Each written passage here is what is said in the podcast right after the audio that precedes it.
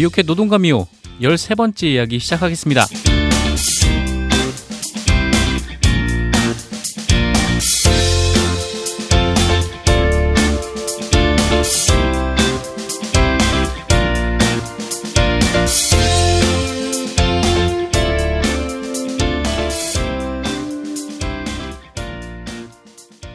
네, 노동과 미호 13번째 시간. 네, 저번 방송에서 예고를 해드린 대로 이번에도 공공운수노조 택시지부 고영기 총무부장님과 공공운수노조 택시지부 정준호 경주지회장님 네, 모시고 얘기를 계속 이어 나가 보도록 하겠습니다. 네, 저번 방송을 들으신 분들이 어, 떤 반응을 보이셨는지 알 수는 없어요. 왜냐면 방송을 두 번으로 나가지만 저희는 예. 계속 녹음을 하고 있는 거기 때문에 예. 네 그래서 좀 어쨌건 저번 주에 좀 이런저런 얘기를 나눠봤는데 주로 그 전액 관리제라는 제도가 있음에도 불구하고 택시 업체들하고 그다음에 이 택시 업체들을 관리 감독을 할 권한을 갖고 있는 네, 지자체에서는 사실상 이것을 방기를 해버림으로써 네, 계속해서 산학금 제도가 좀 이어지고 있는 좀 그런 상황에 대해서 좀 얘기를 좀 나눠봤는데 어, 이번에는 조금 더 조금 더 깊게 좀 들어가서 실제로 좀 어떻게 이 제도 하에서 택시를 하시는 노동자분들이 노동을 하고 계시는지 좀 그 부분에 대해서 좀 여쭤보도록 하겠습니다. 네, 아까 잠깐 좀 나가서 얘기를 하다 보니까 요 질문부터 좀 얘기 드려야 될 것 같은데 지금 전액 관리제가 법적으로 도입이 된 게 97년부터다라고 얘기를 하셨었잖아요. 예. 네, 그두분 다 실제로 택시 운전을 하고 계시니까 20년 전인데 한마디로 전액 관리제가 시행이 된 게 20년 전과 비교해서 좀 임금 수준이 어떻게 좀 올라갔나요? 좀 어떻게 봐야 되는 건가요?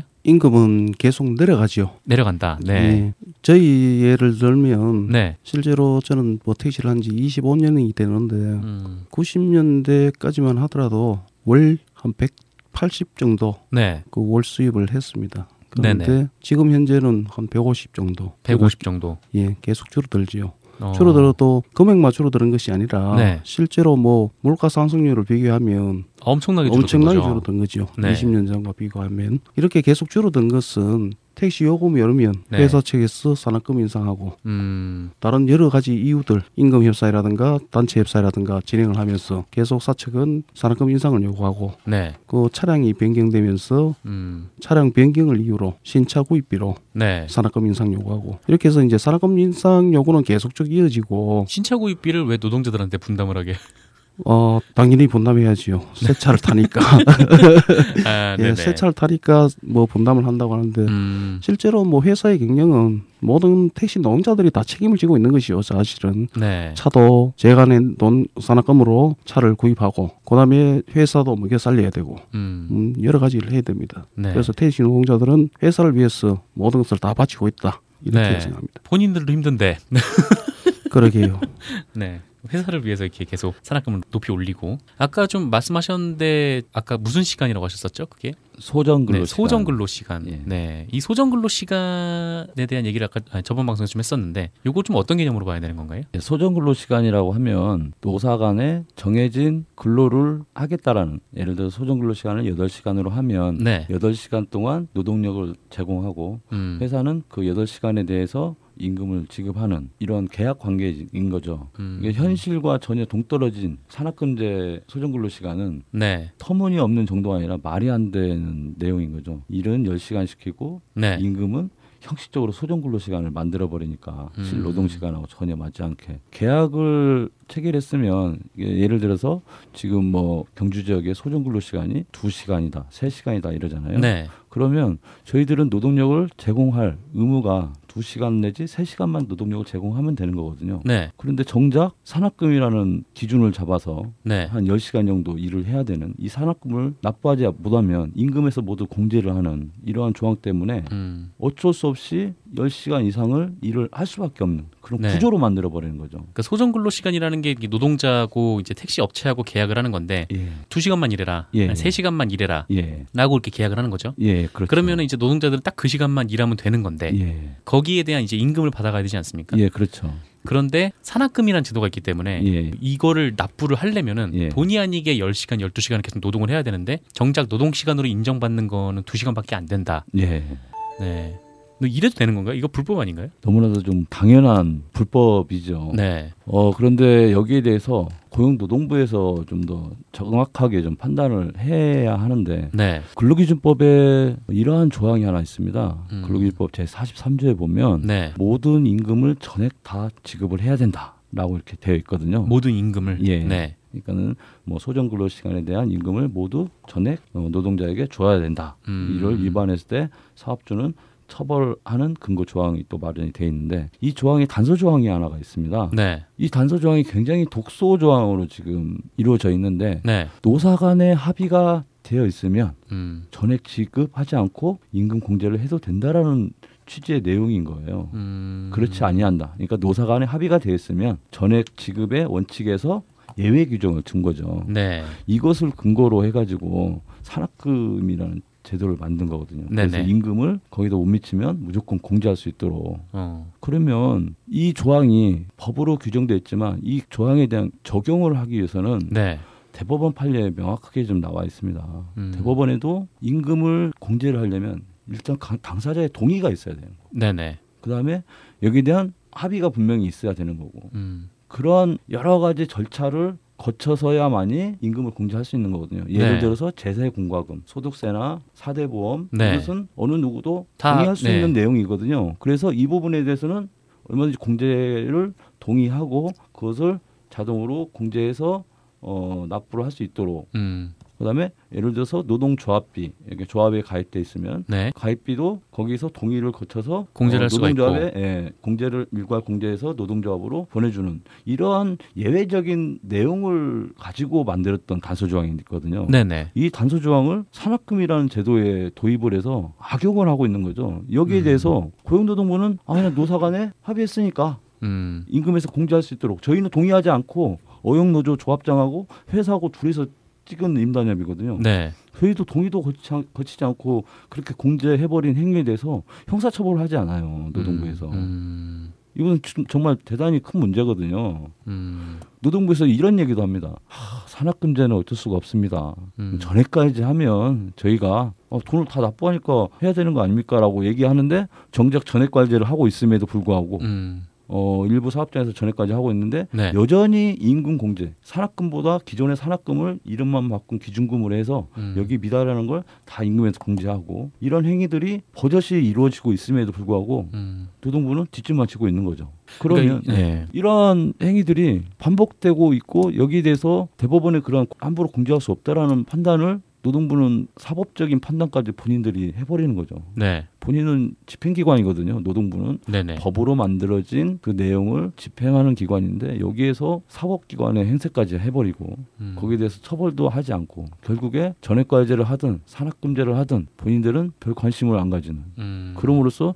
수많은 택시 노예 노동자들이 발생할 수밖에 없는 사회 문제가 될 수밖에 없는 이런 상황을 계속적으로 좀 방치하고 있어서 음. 정말 이번에 새로 정권이 바뀌었지만 네. 정말 노동부가 제대로 제 역할을 현장에서 노동부 장관이 직접 노동자의 목소리를 들으려고 노력하고 있지만 네. 정작 지금 현재 이 사각지대에 대해서는 여전히 관심의 대상이 되지 않고 있거든요. 음.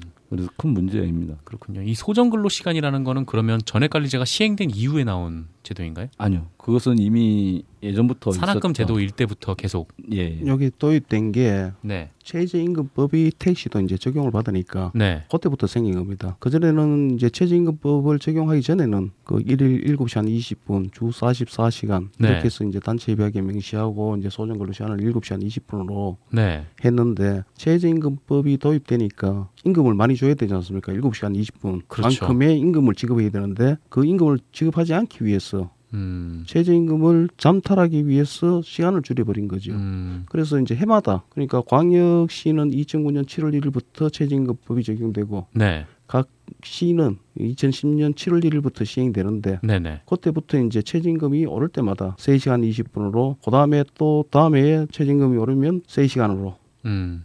또 최저임금이 오르면 2시간 40분으로 지금 경주 같은 경우에는 2시간 20분까지 네. 이렇게 이제 자꾸 최저임금을 잔탈하기 위해서 음. 그렇게 근로 시간을 소정 근로 시간을 줄여버린 거죠. 그러니까 예전에는 뭐 최저임금에 적용받기 전에는 그냥 뭐 한 시간에 한 2천 원 쳐줄게 막 이런 식으로 이렇게 해가지고 그러니까 그때는 이제 근로기준법에 명시된 근로 시간 그것을 이제 소정 근로 시간으로 했는데 네. 최저임금법이 도입되면서 시간을 줄여버린 거죠. 최저임금이 도입돼서 이제 그 임금 수준이 높아져 버리니까 예, 그 예. 시간을 계약 시간을 깎고 그렇죠. 네. 예, 그래서 이제 줄여버린 거고요. 그리고 이것이 실제로는 회사 측에서도 어떻게 보면 이익일 수도 있지만 네. 독일 수도 있는 거죠. 음. 뭐 예를 들어서 이제 전체 근로자들이 2시간 20분만 근무하고 네.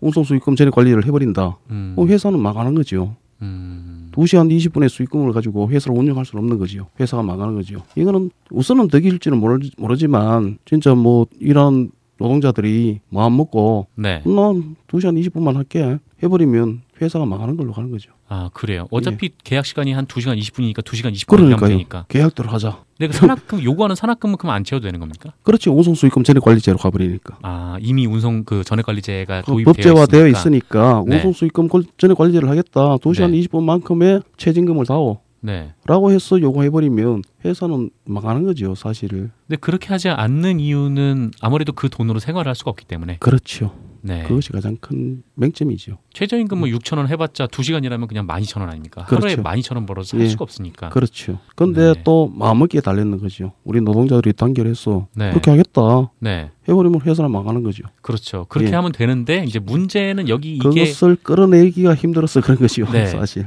예. 문제는 바로 지금 현재 다수를 차지하고 있는 노조에서 그렇죠. 이미 그 사업 측이랑 그렇게 합의를 해버리는 바람에 지금 네, 계속적으로 이게 예. 네, 반복이 되는 거잖아요. 사실은 뭐 최저임금법이 처음에 도 입됐을 때 근로 시간에 대해서 양보하지 않았다면 지금 음. 같이 안 되지요. 음. 회사 측에서 오히려 운송수익금 전액 관리제 하자라고 하지요. 그렇죠. 7시간 20분만큼의 최저임금을 지급할 정도면 네. 네. 운송수익금 전액 관리제에서 월급제로 만드는 것이 음. 오히려 더 정당하고 네. 오히려 맞게 보이는 거죠 회사 측에서도. 어, 근데 계속해서 이제 노조에서는 산학금을 합의를 해버리니까. 그렇죠. 네. 그래서 이게 정착이 자꾸 안 되는 거죠. 아 그렇군요. 예. 그럼 뭐 이게 그래서 이제 네. 지금부터는 사실은 실제 실노동 시간에 대한 임금을 요구하는 것이 네. 가장 좀 어떻게 보면 맞다고 보죠. 음. 그렇죠. 전액 관리제 취지에 맞게 예, 일한 네. 만큼 일한 뭐 만큼 받는 임금을 게. 받는 것이 그게 가장 간단한데 이제 문제는 예. 그렇게 하자니 또 생활이 또 안 되고 아니 이제 실근로 시간. 아, 실근로 시간. 그러니까 소정 근로 아. 시간이 아니라 실제 여덟 시간 했으면 여덟 시간만큼의 임금을 달라고 요구하고 열 그렇죠. 일했으면 열 시간 일한 만큼의 그 가치를 이제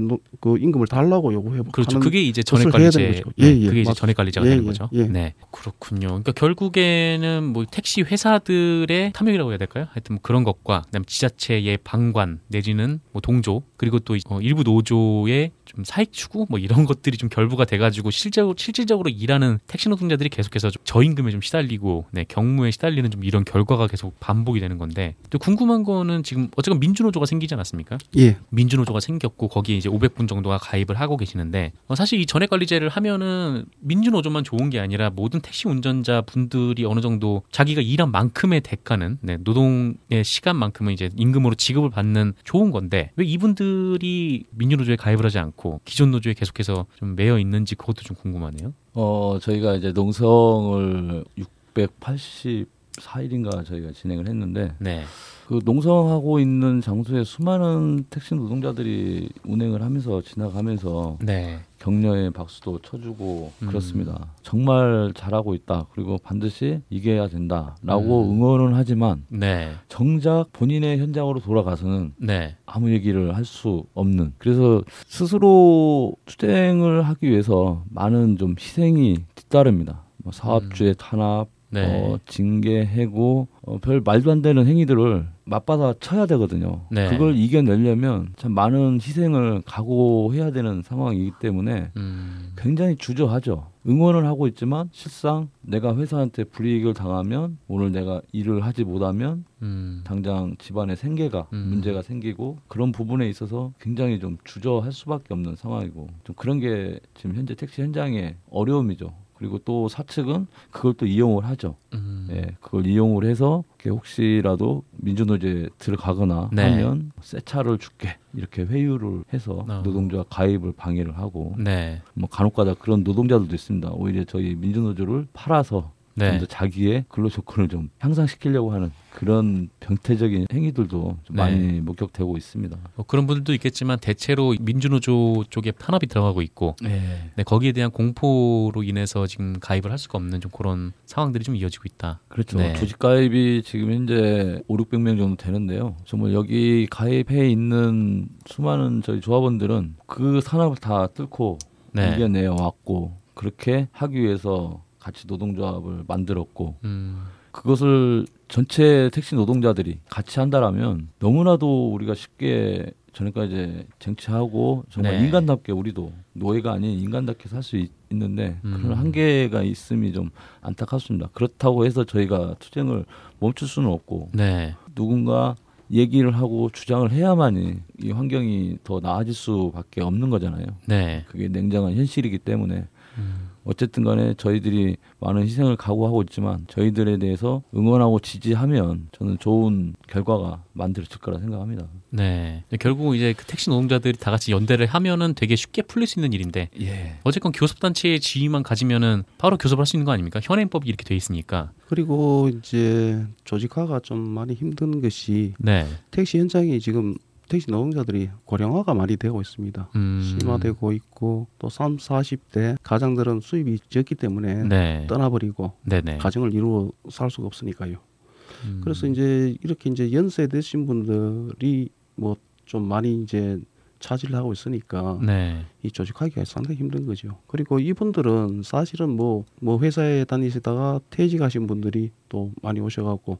소일거리로 보는 거죠. 택시 직업을 아, 그렇죠. 소일거를 보고 또 그 여기에다가 또 이중 취업자들 음. 다른 직업군을 가지고 있으면서도 또 이제 택시 뭐 그냥 아르바이트 형식으로 하시는 분들도 있고 네. 이렇게 이제 소일거리로 전략해 버린 거죠 택시의 직업이 음. 그래서 이제 그런 문제들이 사실상 조직화하기에 많이 힘든 거지요. 네. 음, 그래서 이제 그분들은 고령화되고 이런 분들은 한 달에 수입이 100만 원 미만이어도 한다고 하거든요. 음. 뭐 그렇게 뭐 큰 돈이 필요한 그, 시기는 좀 지났으니까. 65세 이상 돼 버리니까 이제 뭐 국민연금이라든가 네. 뭐 연금 받고 뭐 이렇게 하면 아이들도 다 크고 다 크고 이러니까 그냥 소일거리로 손주들 용돈만 벌면 들어가겠다, 네. 뭐 일고만 하겠다, 뭐 이렇게 해서 음. 하시는 분들도 많이 있습니다. 그래서 택시 운전자들의 자질도 상당히 네. 많이 떨어지는 거지요. 음. 실제로 음. 승객들에게 친절하고 신속하게 이렇게 모시는 것이 네. 택시의 주 업무인데도 불구하고 실제로 그렇지 못한 경우들이 상당히 많이 발생하는 거죠. 이런 것들이. 네, 그렇군요. 음.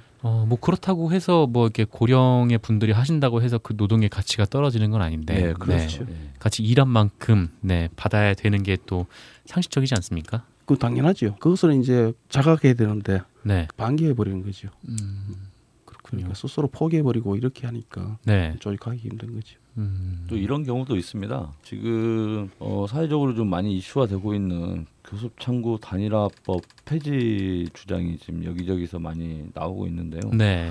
실제로 거의 대부분의 택시 사업장의 정년이 보통 한 60세 이 정도로 돼 있습니다. 네네. 그런데 저도 지금 한 11년째 지금 택시를 하고 있는데요. 제가 입사할 때만 해도 30대, 40대 조합원들이 굉장히 많았었어요. 네. 그런데 지금은 거의 30대, 40대는 한 명 있을까 말까 할 정도로 없거든요. 아, 그만큼 집안을 생계를 책임져야 하는 상황 속에서 택시가 워낙에 예, 어려운 근로 조건이 되다 보니까 음. 다 떠날 수밖에 없고 그 자리를 아까 말씀하신 대로 60세 넘은 퇴직한 분들이 들어오시는 채우는 이런 과정이 지금 진행되고 있고 네. 이분들이 민주노조를 선택하고 싶은 열망도 많이 있는 경우도 있어요. 네네. 그런데 60세 넘어가시는 분들에 대해서 지금 많은 비정규직 노동자들이 지금 피해를 받고 있는 뭐 촉탁 계약 네네. 이런 식으로 좀 계약을 체결해서 아. 뭐 1년 단위로 계약을 체결해 가지고 혹시라도 회사에 미운 모습 보이거나 저 민주노조로 가거나 네. 그러면 다음에 계약을 하지 않는 거죠. 음. 그러니까 어느 누구도 감히 저희 민주노조에 가입할 수 없는 네. 그런 구조를 지금 또 만들어내고 있다. 음. 그래서 근본적으로 좀 여러 가지 문제들이 좀 복합적으로 좀 작용하고 있습니다. 네, 그분들이 이제 사실상의 뭐 어용이라고 부를 수 있는 네, 네. 그런 노조에 소속이 돼서 어용 노조의 이제 위원장 같은 경우에는 굉장히 좀 어떤 특혜를 받는 경우도 있고, 네, 지금 뭐 그렇군요. 그래서 이 전액관리제를 시행을 하라고 주장을 하면서 김재주 지부장님께서 지금 고공농성에 들어가셨죠. 이게 예. 지난 4일인가요? 예, 예. 지난 9월 4일 어, 새벽에 굉장히 좀 위험한 조명탑인데요. 네. 예, 그쪽에 올라가셔서 농성을 시작을 했죠. 이 조명탑이 어떻게 되어 있습니까? 어, 가로등처럼 되어 있는 곳인데요. 가로등이 네. 약간 좀 높습니다. 그리고 음. 맨 위에 구조물이 바닥으로 이렇게 조명을 쐬는 세 가지 등이 있는 구조물인데요. 네. 거의 전봇대 두께 정도라고 생각하시면 될 것 같습니다. 전봇대 두께요? 예. 어. 그 기둥 자체가. 거기 지금 혼자 계시는 건가요? 예, 예. 지금 혼자 한 3분의 1평 그 그런 남지 3분의 1평. 예. 눕기도 힘든. 예, 네. 겨우 고개 접어서 이렇게 누울 수 있는 곳. 그러니까 잠도 제대로 좀 잘 수 없는 그런 공간이죠. 네. 협소하고 그래서 지금 뭐 식사도 거의 뭐 하루에 어, 한두 끼 이렇게 식사하고 네네. 이제 밑에 있는 조합원들이 대소변이나 이런 것도 다 받아낼 수밖에 없는 거고. 음. 좀 갈수록 좀 힘들어지는 상황이고 날씨까지 이제 추워지면서 추워지니까. 예, 밤에 제대로 추위를 좀 못 이기는 상황도 좀 발생이 되고 그래서 네. 좀 걱정이 많이 되고 있습니다. 어 그렇군요. 이 3분의 1평이면 정말 좁은 공간인데 예. 네. 어, 거기에 혼자 그것도 예. 네. 어, 지금 뭐 굉장히 좀 위험한 상황인데 그 높이는 어느 정도 되나요? 약한 20m 정도. 20m요. 예. 네. 펜스는 좀 쳐져 있고요. 아니요, 뭐 펜스는 전혀 없고 그냥 가로등 바로 큰 길가 옆에 가로등 그 가로등 예. 위에 그냥 살짝 앞부분에 조금 나와 있는 그 틈에 거기에 계속 계신 거예요? 아 틈에 있는 게 아니고 네. 본인이 이렇게 조그만 공간을 네. 이렇게 철골 구조물이라고 할까요? 네네. 네. 얽히설키 좀 해가지고 그걸 그쪽에다 매달은 거죠. 본인이. 예. 네. 그러니까 어떤 하나의 공간 안에 들어가 있는 게 아니라 네. 그 기둥에다가 그것을 매달아서 그 매단 농성장 안에서 지금 농성을 진행하고 있는 겁니다. 음. 그러니까 예를 들어 태풍이라도 불면 당연히 엄청나게 흔들릴 수밖에 없는 거죠. 그렇죠. 예. 20m 높이에서. 예. 네. 오, 굉장히 위험한 상황인데. 그 전봇대 이렇게 홈 같은 게 있지 않습니까? 네네. 올라가기 위해서 기둥에 그 못 같은 거 이제 박아놓은. 그렇죠. 네. 예. 그 다리 이렇게 걸치고 이렇게 올라가는데 그 홈을 그 꼭대기에다가 올라갈 때도 그 홈을 일일이 박아서 이렇게 올라가셨더라고요. 네. 그 꼭대기에 그 홈을 박아서 거기에다가 철골 구조물을 매단 거죠. 음. 그러니까는 그냥 대롱대롱 좀 매달려 있는 상태라고 보시면 이해하기 좋을 것 같습니다. 네. 그렇게 고공으로 올라가신 다음에 뭐 어떤 상황의 진척이나 이런 게 있습니까? 4일날 올라가셨고 그래서 이제 긴급하게 4일날 지역에 있는 조합원들하고 네. 그다음에 민주노총 전본부 소속 조합원들 중심으로 전주시청 좀 규탄 집회를 좀 가졌었고요. 네. 어, 그 이후 시청에서 면담 요청이 들어와서 지난 네. 9월 7일 날 본부장과 교통과장, 대장 주무관까지 해서 좀 면담을 했는데 네. 전주시는 이 문제를 지금 해결하려고 하고 있지를 않더라고요. 음. 전주시의 얘기는 오히려 그동안 진행되어 왔던 이행 합의서에 따라서 진행되어 왔던 용역 과제 수행 협의회의 내용을 다 거부하는 거죠. 음. 왜냐하면 전주시는 지금 현재 최종 보고서가 나온 것을 납품 받아서 채택해서 각 사업장을 보내면 되는 일인데 갑자기 네. 여기서 모든 진행된 과정을 스톱을 해버리고 지금 현재 원래 진행됐던 두 개의 용역 업체가 있습니다. 그러니까 용역 과제 수행 협의회가 맨 처음에 시행됐을 때 네. 어, 사측에서 추천한 용역 업체, 노측에서 추천한 용역업체, 음. 그리고 그 수행 과제 협의회도 사측 네분, 노측 네분에서 공정하게 네. 하겠다라는 취지에서 그렇게 진행을 했어요. 그래서 착수 보고할 때부터 두 개의 용역 업체가 우리가 하나의 임금 표준안을 제출하겠다라고 음. 이미 얘기가 됐었고 거기에 대해서 그 용역 과제 수행 협의회에서도 어떠한 이견이나 그런 부분이 없이 그렇게 진행된 걸로 다 인정을 하고 진행을 해왔거든요. 이 구성은 어느 정도 공정하게 됐네요. 예. 네. 그래서 그 두 개의 용역 업체가 같이 논의를 해서 결국 최종 임금 표준안이 나왔어요. 네. 이게 이제 나와서 4월 27일 날 최종 보고회를 있었는데 사측에서 이제 일방적으로 그날 참석을 거부한 거죠. 이미 음. 그 자리에서도 시청 시민교통 본부장도 굉장히 사측에 유감을 표명을 했어요. 그 네네. 자리에서 지금까지 같이 논의해 와서 여기까지 왔는데 갑자기 마지막에 참석하지 않는 이 음. 행위는 음. 도저히 좀 묵과할 수 없다라고 네. 이렇게까지 얘기를 했는데 지금은 두 개의 용역 업체가 하나의 안을 제출했는데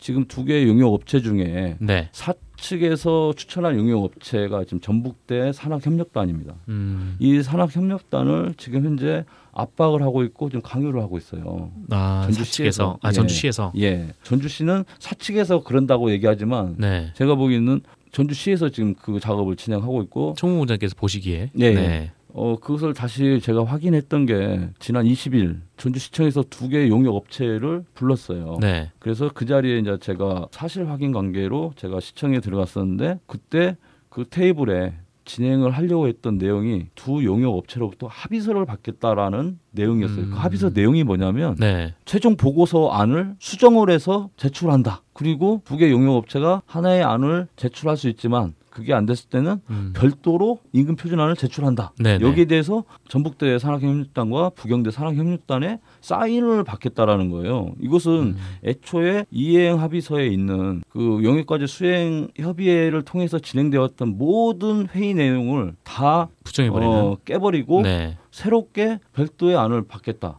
그리고 이미 그 사측을 통해서 그리고 전주시청을 통해서 압박을 받고 있는 전북대 용역팀은 사측의 요구안 아까 제가 지난 방송에 얘기 드렸지만 탄압금지와 똑같이 임금에서 공제하고 소정근로 시간을 형식적으로 만들어서 임금을 적게 지급하고 이러한 네. 내용으로 바꾸겠다라는 그런 의사를 지금 현재 보여주고 있어요. 음. 이미 전북대팀 그 서명란에 사인을 하고 이미 가셨더라고요. 음. 부경대팀은 어떻게 전액까지 시행하는데 그렇게 할 수가 있느냐? 네. 나는 도저히 인정할 수 없다. 이것은 학자적 양심을 가지고 네. 나는 그렇게 할 수 없다라고 해서 부경대 팀에서는 지금 현재 서명을 하지 않은 상황인데 네. 그 합의서가 무엇을 얘기해 주는 거냐. 음. 이건 전주 시청에서 모사를 지금 치고 있는 상황인 거다. 음. 그래서 저희가 전주 시청은 제대로 행정을 객관적인 상황에서 행정을 치러야 되는데 네. 지금 일방적으로 사측의 비호 세력으로 지금 변해버린 거죠. 음. 사측이 설령 그러한 말도 안 되는 제안을 하더라도 법령에 위반되는 그런 내용을 포함시킬 수 없다라고 냉정하게 얘기를 해야 되는데 네. 오히려 그것을 피 핑계로 전북대 산학협력단을 지금 압박하고 있는 그런 상황인 거죠. 음.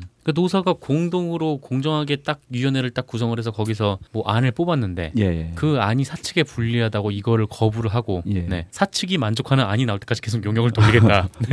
사측이 만족하는 안은 그냥 산학금제 네. 아니겠죠. 이게 당연히 전에까지 아는 그동안 최소한 다섯 시간 여섯 시간에 대해서 공짜로 벌어먹었던 음. 이 임금을 이제는 토해내야 되잖아요. 그렇죠. 이걸 예, 이걸 막아내려고 결국에는 뭐 그들이야 뭐 토해내겠지만 그 예. 당연히 노동자들에게 돌아가야 되는 예, 몫인 거고. 예, 당연히 노동자 몫으로 다시 돌아가는 그것을 네. 그들은 결사적으로 지금 반대하고 있는 거죠. 음. 그럼 애초에 그 이행 요청서에 서명도 해서는 안 되죠. 네. 전에까지 하겠다라고 이미 다 서명했어요. 다 위원회까지 다 구성하고 예, 다 예. 용역 결과까지 다 나왔는데. 예. 네. 저는 그게 지금 전주시청이 뭐 하는 사람들인지 음. 전주시장이 지금 무슨 행정을 펼치고 있는 건지 음. 좀 답답한 거죠. 네. 시민의 세금을 들여서. 예. 그래서 지금 전주시청은 전혀 지금 이 문제 근본적인 해결을 하려고 노력조차 지금 하지 않고 있습니다. 음. 오히려 엉뚱한 지금 작업을 오히려 지금 하고 있는 상황인 거죠. 음. 그래서 지금 이 투쟁이 장기화될 수밖에 없는 상황으로 좀 몰고 있다. 네. 그래서 고공농성 중인 김재주 지부장을 거의 하늘에서 지금 생매장 시키려고 하는 지금 이런 의도 아니냐라고 음. 저희들은 분노할 수밖에 없는 거죠.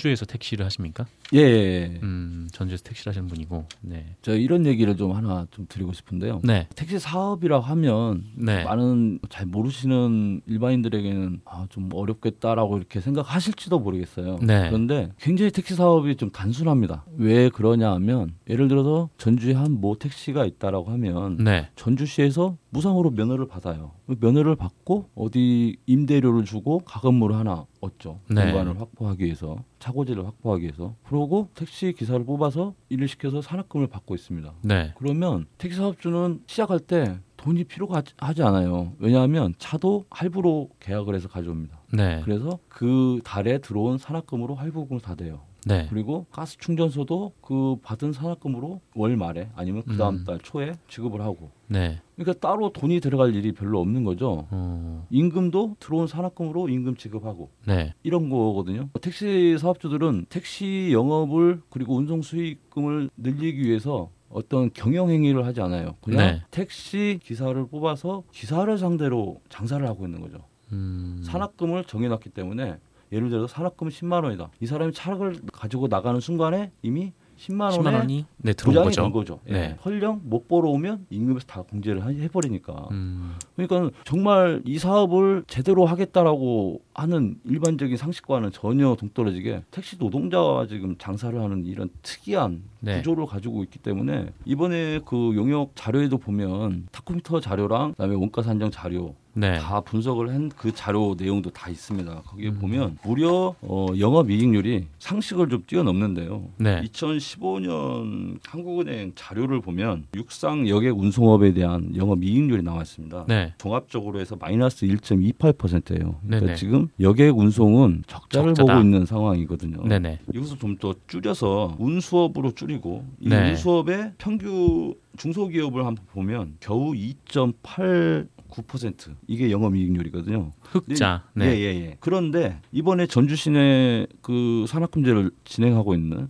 현재 전주 시내 어, 21개 사업장의 평균 영업이익률이 무려 12.38%예요. 심지어 음. 무려 17%가 넘어가는 네. 영업이익률이 발생되고 있다는 거예요. 어, 보통 한 사업장에 한 5, 60대 규모의 네. 사업장이 월 매출을 보면 보통 최소 한 2억 정도 됩니다. 음. 연간 약 한 24억. 네. 되거든요.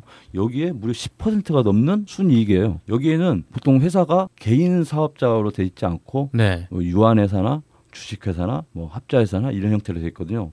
그러니까 여기에는 모든 사장들, 임직원의 임금까지 다 포함된 거거든요. 된, 예. 네. 그러니까 그것까지 다 지급하고도 남는 돈이 무려 12%가 넘는 거니까 어. 그야말로 꼭 먹고 알 먹기 그냥 누워서 돈을 긁는 이런 상황인 거죠. 100대 정도 굴리면은 그냥 순수한 순이익이 5억 정도가 남는 거네요. 그렇죠. 예. 그건 누가 가져갑니까? 그 이제 사장이 다 가져가는 거죠. 그 돈이 다 어디서 나왔냐? 네. 다 택시 노동자들의 임금이 착취된 그 돈들이거든요. 음. 음. 예, 저는 이 자료 보면서 정말 깜짝 놀랐어요. 원래 예상은 하고 있었지만 네. 이렇게 차이가 어마어마한 차이를 좀 보이고 있구나. 그만큼 택시 노동자들이 열악하다는 걸 정확히 반증하고 있거든요. 네. 그러니까 택시 노동자들은 계속 어려운데 예. 네, 택시 사업주가 어려운 건 아니다. 네. 아, 택시 사업주는 뭐 산학금이 있기 때문에 음. 손님이 아무리 없더라도 네. 산학금은 내야 되니까. 그렇죠. 예. 그러니까 기사들만 빼서 예. 하면 되니까. 채용해서 차량만 풀가동시키면 그야말로 그냥 어디 가서 뭐 음. 골프를 치건 어쩌건 간에 돈은 자동으로 들어오는 거죠. 그것도 장난 네. 아닌 돈이. 거기 사장이 하는 일이 별로 없을 거 아닙니까? 뭐 특별한 뭐랄까 하여튼 뭐 대부분의 계획서를 만들고 뭐 그런 게 아니니까. 뭐 택시의 미래 발전 방향 막 이런 거 해가지고 대부분의 사업장에 네. 거의 사장들은 거의 회사에 나오지 않죠. 거의 음. 대부분 예를 들어서 전무나 상무 그다음에 경리과장 네. 아니면은 정비과장 이 사람 월급 주고 고용해서 음. 하면 되는 거거든요. 사장이 특별히 할 게 없어요. 그러다 보니까는 굳이 회사를 나오지 않고 네. 어디 가서 뭐 어떤 짓을 하든 간에 너무나도 어마어마한 이익금이 양산이 되니까 네. 뭐 굳이 관심이 없을 수밖에 없는 거죠. 음. 하지만 그러니까, 정작 일하시는 분들은 최저임금도 못 받고 일하시는 예. 네, 그러니까는 지금 사회 문제화 되고 있는 네. 과속, 난폭운전, 그다음에 승차 거부, 네. 수많은 교통사고로 인한 피해 여기 대해서는 사업주는 관심이 전혀 없습니다. 음. 정작 관심을 가져야 될 당사자들임에도 불구하고 네. 뭐 산학금으로 하고 뭐 사고 나면 기사들한테 다 책임 전가하고 그렇죠. 주유비 부담시키고 이래 버리니까 이런 것을 다 말도 안 되는 그런 어용 노조와 임단협을 통해서 이렇게 해버리니까 네. 완벽하게 보장이 되는 거죠. 여기에 대해서 법원에서도 자꾸 잘못된 판단들을 해버리니까 음. 더 기고만장하고 그래서 영원히 이 산학금제도를 유지하고 싶은 게 사업주들의 본심인 거죠. 음. 예. 딱히 뭐 신경 쓸 게 없으니까 아까 말씀하신 대로 예. 그냥 뭐, 뭐 승차 거부를 하든 뭐를 예. 하든 예. 뭐 그좀 뭐 택시가 국민들한테 뭐 외면을 받든 말든 예. 자기는 그냥 택시 기사 한 분만 있으면 거기서 빼내오는 돈이 있으니까 그렇죠. 예. 네, 전혀 관심이 없는 거죠. 이런 문제들에 대해서. 그렇군요. 아까 말씀하신 대로 좀 택시 관련돼서 과거에도 이런저런 뭐 이제 투쟁들이 좀 있었죠. 근데 택시에 대한 국민적 인식이 좀 많이 안 좋아가지고 아까 좀 말씀하셨듯이 뭐 과속이라든지 뭐 승차 거부 그리고 또 뭐 범죄가 일어난 경우도 있고 뭐 그것이 물론 이제 택시 기사 전체를 대변할 수는 없지만 뭐 대부분의 택시 기사들은 되게 열심히 일하실 텐데 뭐 그런 연유로 어쨌거나 택시 기사들의 투쟁이 좀처럼 인정을 좀 받지 못하는 부분들이 있어요. 여기에 대해서 좀 어떻게 생각하시나요? 서로 답변을 미루시는데. 아, 그런 건 아니고요. 네. 답변 미룬다 그러니까 갑자기 멍해져 버리네. 택시 노동자들이 투쟁을 나서서 이것이 이제 뭐 관심을 덜 받는다고 생각하지는 않습니다. 저는 네. 관심을 많이 주시고 하시는데 다만 이제 우리 택시 노동자들이 함께 모두가 이제 목소리를 좀 동일하게 냈으면 네. 이것이 좀 더 큰 효과를 음. 바라지 않을까라는 생각이 들고요. 그러하기 위해서는 실질적으로 내부적으로 네. 저부터도 네네. 우선 택시 노동자들의 삶의 질을 좀 바꿀 수 있는 음. 방법들이 무엇이 있을까라는 고민들로부터 출발을 해야 되고요. 또 내가 아닌 다른 사람이 택시 노동자들을 위해서 열심히 투쟁하고 있다면 음. 거기에 응원해 줘야 되고 네. 또 이런 것들을 통해서 서로가 서로를 믿고 택시 노동자도 하나의 뭐 정정당당한 직업군으로 또 자리를 매임할 수 있다라고 음. 보는데요. 음. 이 모든 것이 좀 관심을 좀 많이 가져주셔야 된다. 네. 또 택시 노동자들 스스로도 관심을 가져야 되고 또 국민 여러분들도 국민 여러분들의 안전 그리고 또 뭐 불편함을 해소하기 위한 또는 뭐 이 쾌적한 택시 환경을 만들기 위해서라도 네. 좀 많은 관심을 가져주시면 음. 우리 택시 노동자들도 자랑스러운 직업군으로 네. 그렇게 좀 앞으로는 발전되지 않을까 그런 음. 생각을 가져봅니다. 네. 네. 그 예전에 소금 노예라는 게 한 번 굉장히 좀 이슈화된 적이 있었죠. 염전 노예. 아, 예. 예, 염전 노예. 네네. 어, 저는 그걸 보면서 저 노예 현장이 지금 내가 있는 현장인데라는 그런 얘기, 생각을 많이 했거든요. 그래서 음. 그런 얘기를 좀 많이 하는데 실제로 진짜 저희들이 노예의 삶을 그대로 받아안고 살고 있어요. 네. 정말 현실이 녹록치 않은 게 그 산학금으로 인해서 무조건 10시간 이상을 해야, 일을 해야 되니까 음. 그것도 일반인들이 생각할 수 없는 평균 13시간에서 16시간의 일을 한 달에 25일, 26일을 한다. 네.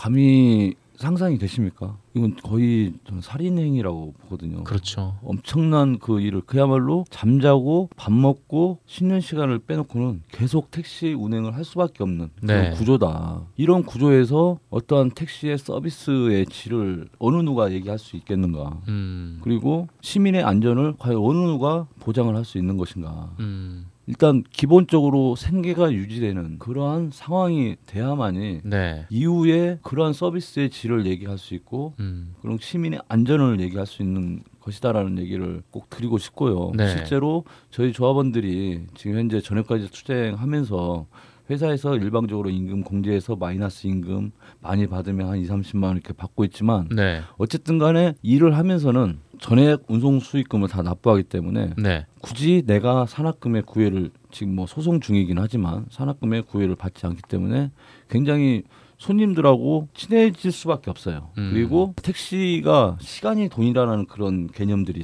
있, 잖아요 네네. 그러니까 간혹 무거운 짐이 있거나 그러면 아파트 안으로 좀 들어가 달라고 그러면 괜히 택시 어, 노동자들이 짜증을 막 내는 경우도 많이 경험하셨을 거예요. 그런데 굳이 그렇게 할 필요가 없잖아요. 네, 월급을 어차피 받는 예, 거니까. 예, 예. 그러면 내가 더 가까운 곳까지 손님을 음. 친절하게 모셔드려요. 오히려 손님이 감사의 표시를 감사할 일도 아닌데 네. 감사합니다 얘기하고 간혹 가다가는 팁도 주시죠. 네. 저는 그게 서비스의 근본적인 개선은 제도가 보장이 돼야만이 그런 서비스는 내가 굳이 정해진 산학금, 정해진 기준금에 구해지를 받지 않아야 되는 이런 조건 속에서 나오는 것이지. 네. 여전히 기준금 산학금 제도에 묶여놓고 정작 길거리에서 택시를 잡기 위해서 손을 드는 손님이 사람으로 보이지 않고 돈으로 보일 수밖에 없는 음. 그런 상황이 전개된다라면 전혀 공연물에 좀 불과하다. 음. 그래서 근본적인 제도가 바뀌어야만이 이후에 좀 더 택시가 안전하고 편안하고 서비스가 더 개선되는 음. 이런 방향으로 갈 수밖에 없다라고 저는 생각하거든요. 아무래도 뭐 승차 거부 같은 것도 많이 줄겠죠. 어쨌거나 뭐 월급이 뭐 딱딱 나온다고 하면은 예, 이제 저희들 지역에서는 승차 거부가 네.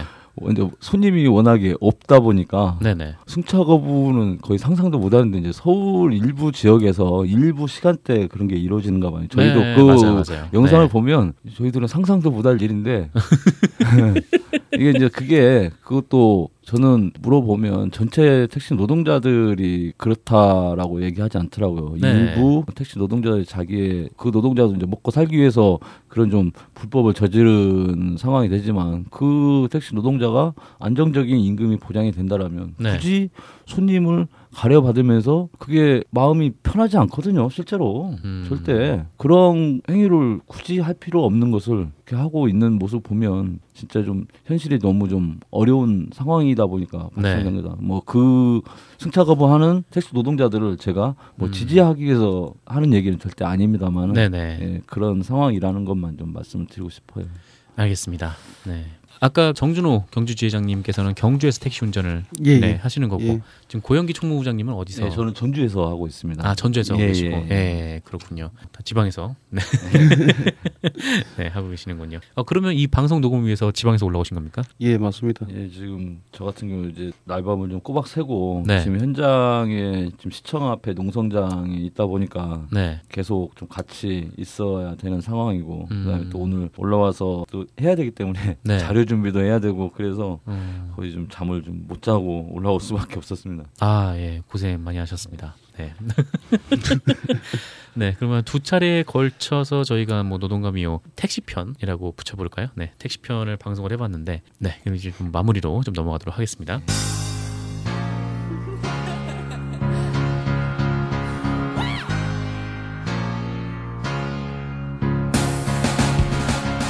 네, 이렇게 해서 노동과 미호 네, 13번째 이야기, 네, 12번째 이야기와 13번째 이야기를 연달아서 네, 녹음을 마쳤습니다. 두 분 굉장히 많은 준비를 하시고 네, 준비해 오신 자료도 굉장히 산더미 같이 네, 저기 쌓여 있는데 좀 어느 정도 뭐 하실 말씀은 다 하셨나요? 어, 저는 마무리하기 전에 네. 지금 전액관리제가 무엇이고 네네. 산업금제 폐해가 무엇인지가 음. 어, 헌법재판소 판결문에 명확하게 드러나 있습니다. 음. 그래서 저는 그 판결문을 한번 읽고 좀 마무리를 해드리고 싶어요. 아, 네네. 네, 그래서 BGM 깔아드릴까요? 아, 그러실 것까지는 없고요.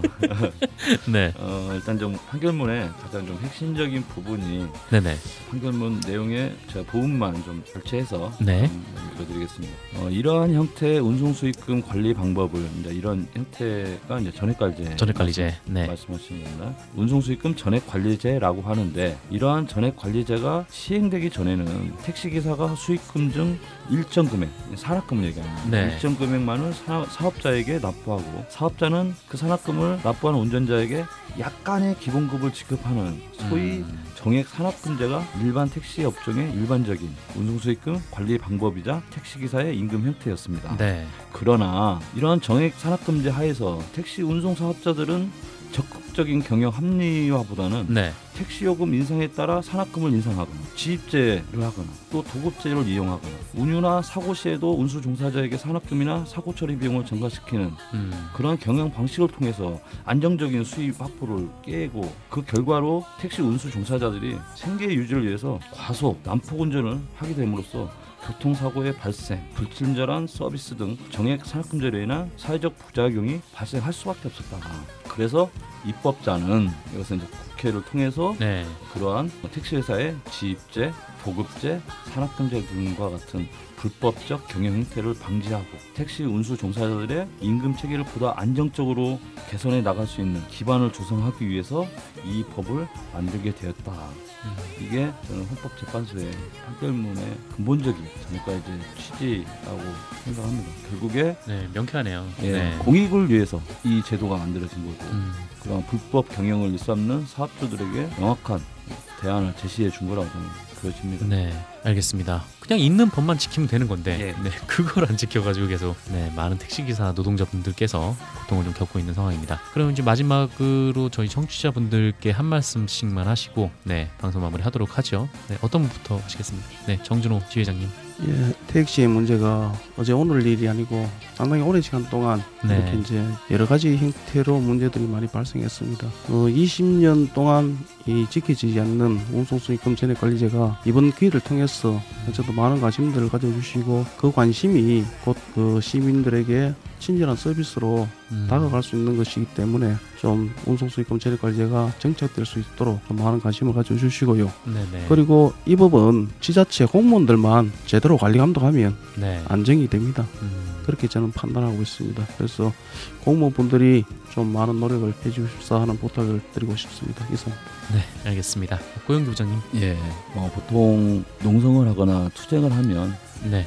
새로운 요구를 이렇게 하는 게 일반적이지 않습니까? 네네. 그런데 저희들의 요구 사항은 제발 법 좀 지켜주십시오라는 음. 요구 사항. 이게 과연 요구 사항이 맞는 건지 네. 간혹가다 저희들도 헷갈릴 상황인데요. 이건 그냥 있는, 경찰이나 검찰에서 해야 되는 거 아니에요? 예, 있는 법 좀 제발 지켜주시고 지금 한 택시 노동자가 음. 목숨을 걸고 지금 올라가 있습니다. 네. 전주시청은 더 이상 비인간적인 그런 행정을 네. 중단하시고 진정으로 산업금제를 폐지하고 전액화이제 하겠다는 약속을 했다라면 네네. 법에 따라서 명확하게 빨리 그 노동자가 살아서 땅을 밟을 수 있도록 네. 노력을 다시 한번 해주시기를 바랍니다. 네, 알겠습니다. 어, 지금 이 방송이 올라갈 때쯤 내려오셨으면 하지만 지금 저희가 녹음하는 네, 2017년 9월 26일 현재 어, 김재주 지부장님께서 네, 목숨을 걸고 지금 20m 높이의 고공에서 사실상 매달려 있습니다. 네. 어, 택시에 대한 뭐 많은 분들의 인식이 뭐 그다지 뭐 좋지는 않지만 뭐 그래도 지금 부조리와 맞서 싸우시는 분들이 계시고 네. 그리고 또 이거는 정말 어떤 이분들의 이익을 뭐 극대화하기 위해서 뭐 이런 게 아니라 그냥 있는 법을 지켜달라는 거고 그리고 최저임금이라도 좋으니까 생활을 할 수 있는 방안을 좀 마련해 달라는 얘기이기 때문에 많은 분들께서 좀 얘기를 좀 들으시고 네, 많은 응원과 격려를 해주셨으면 감사드리겠습니다. 어, 그럼 저희 노동가 미호는 오늘 여기까지 하고요. 오늘 나오신 두 분, 네, 정말 감사드립니다. 네, 고맙습니다. 저희 다음 주에 뵙겠습니다. 감사합니다.